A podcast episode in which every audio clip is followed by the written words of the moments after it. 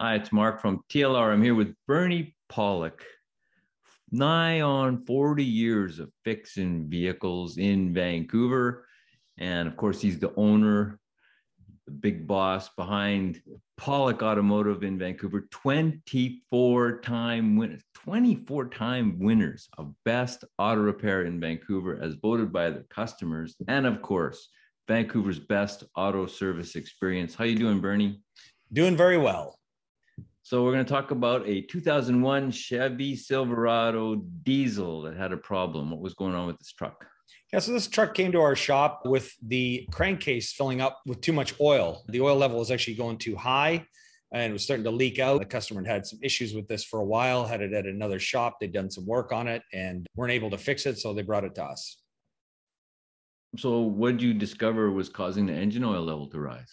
Yeah. So what is in fact happening, of course, the engine oil level will only rise if you pour more oil in, which wasn't happening. But what happens on a diesel like this, and a, lo- a lot of diesels, they have uh, internal plumbing. The fuel injectors are inside the engine. The injection pump has a seal into the engine, and there's a whole array of plumbing under the valve covers into the engine, which can cause diesel fuel to leak and fill the crankcase up with diesel fuel. So the oil level is going up, but it's actually really diesel fuel that's filling up the crankcase and diesel fuel does not do the same job as oil in your it, it, it isn't. I mean it, it is a lubricant but not as good as oil and it's certainly not formulated to work like motor oil so it's not a good thing.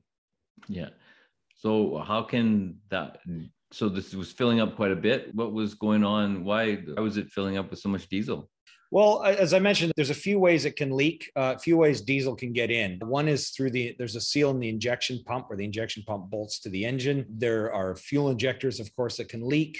And then there's a lot of plumbing under the valve covers from each injector. It's re- their return lines. And on this particular engine, those have a number of seals and pipes and things that could leak fuel as well and fill up the uh, crankcase. So it's really a matter of doing some testing. But just take it a step further, the owner had previously had all the injectors replaced at another shop. They had done the work. I believe the problem was there beforehand. They took everything apart, apparently, according to the owner, three times to try to find the leak. They said there's nothing wrong with the work that they did, everything was fine. And so he brought it to us to take it to the next step.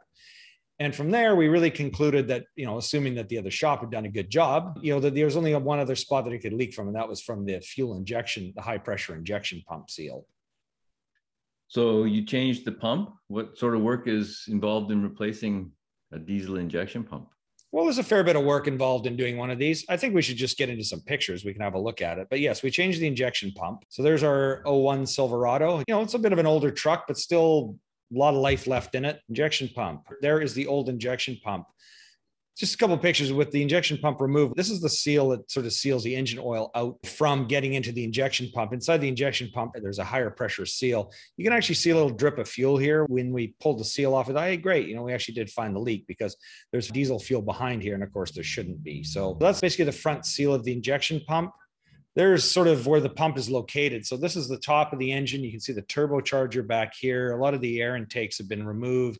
The pump's buried in back here behind some of the coolant pipes. It's a fiddly job. It's not as hard as doing the injectors, but there's a, quite a number of hours of labor involved in taking the pump out and replacing it.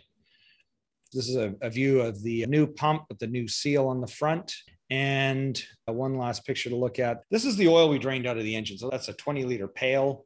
You can see there's probably about 16, 18, 17 liters of fluid in there. There should only be 10. That's how much the crankcase. So the level should be down around here somewhere where to drain it. So it's got probably at least seven extra liters of diesel fuel in the crankcase, which is what we pulled out.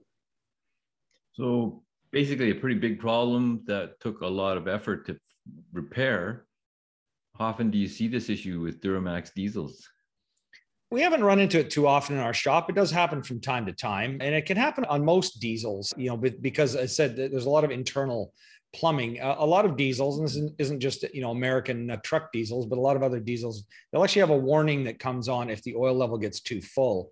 I know we've seen it on a few others. So there's a monitor for that because, of course, you don't want too much fuel in the crankcase. It'll dilute your uh, lubrication, which is not a good thing.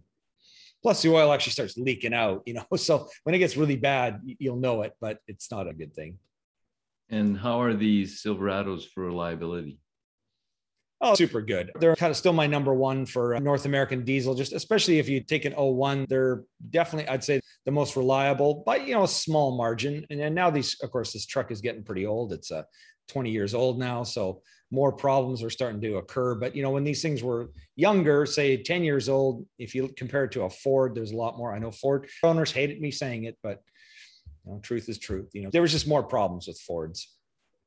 And Dodges have been pretty reliable, but you know, there, there's a few issues. It just seems like the GMs have been more reliable overall. There you go. If you need some service for your Chevy Silverado or GMC diesel pickup truck in Vancouver, BC, Canada, the guys to call are Pawlik Automotive. You can reach them at 604 327 7112 to book your appointment.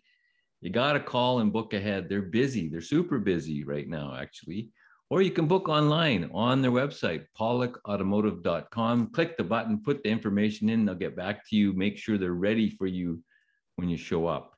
As well, thanks so much for watching us on YouTube. We appreciate it. You can watch more videos. We have close to a thousand there under Pawlik Auto Repair.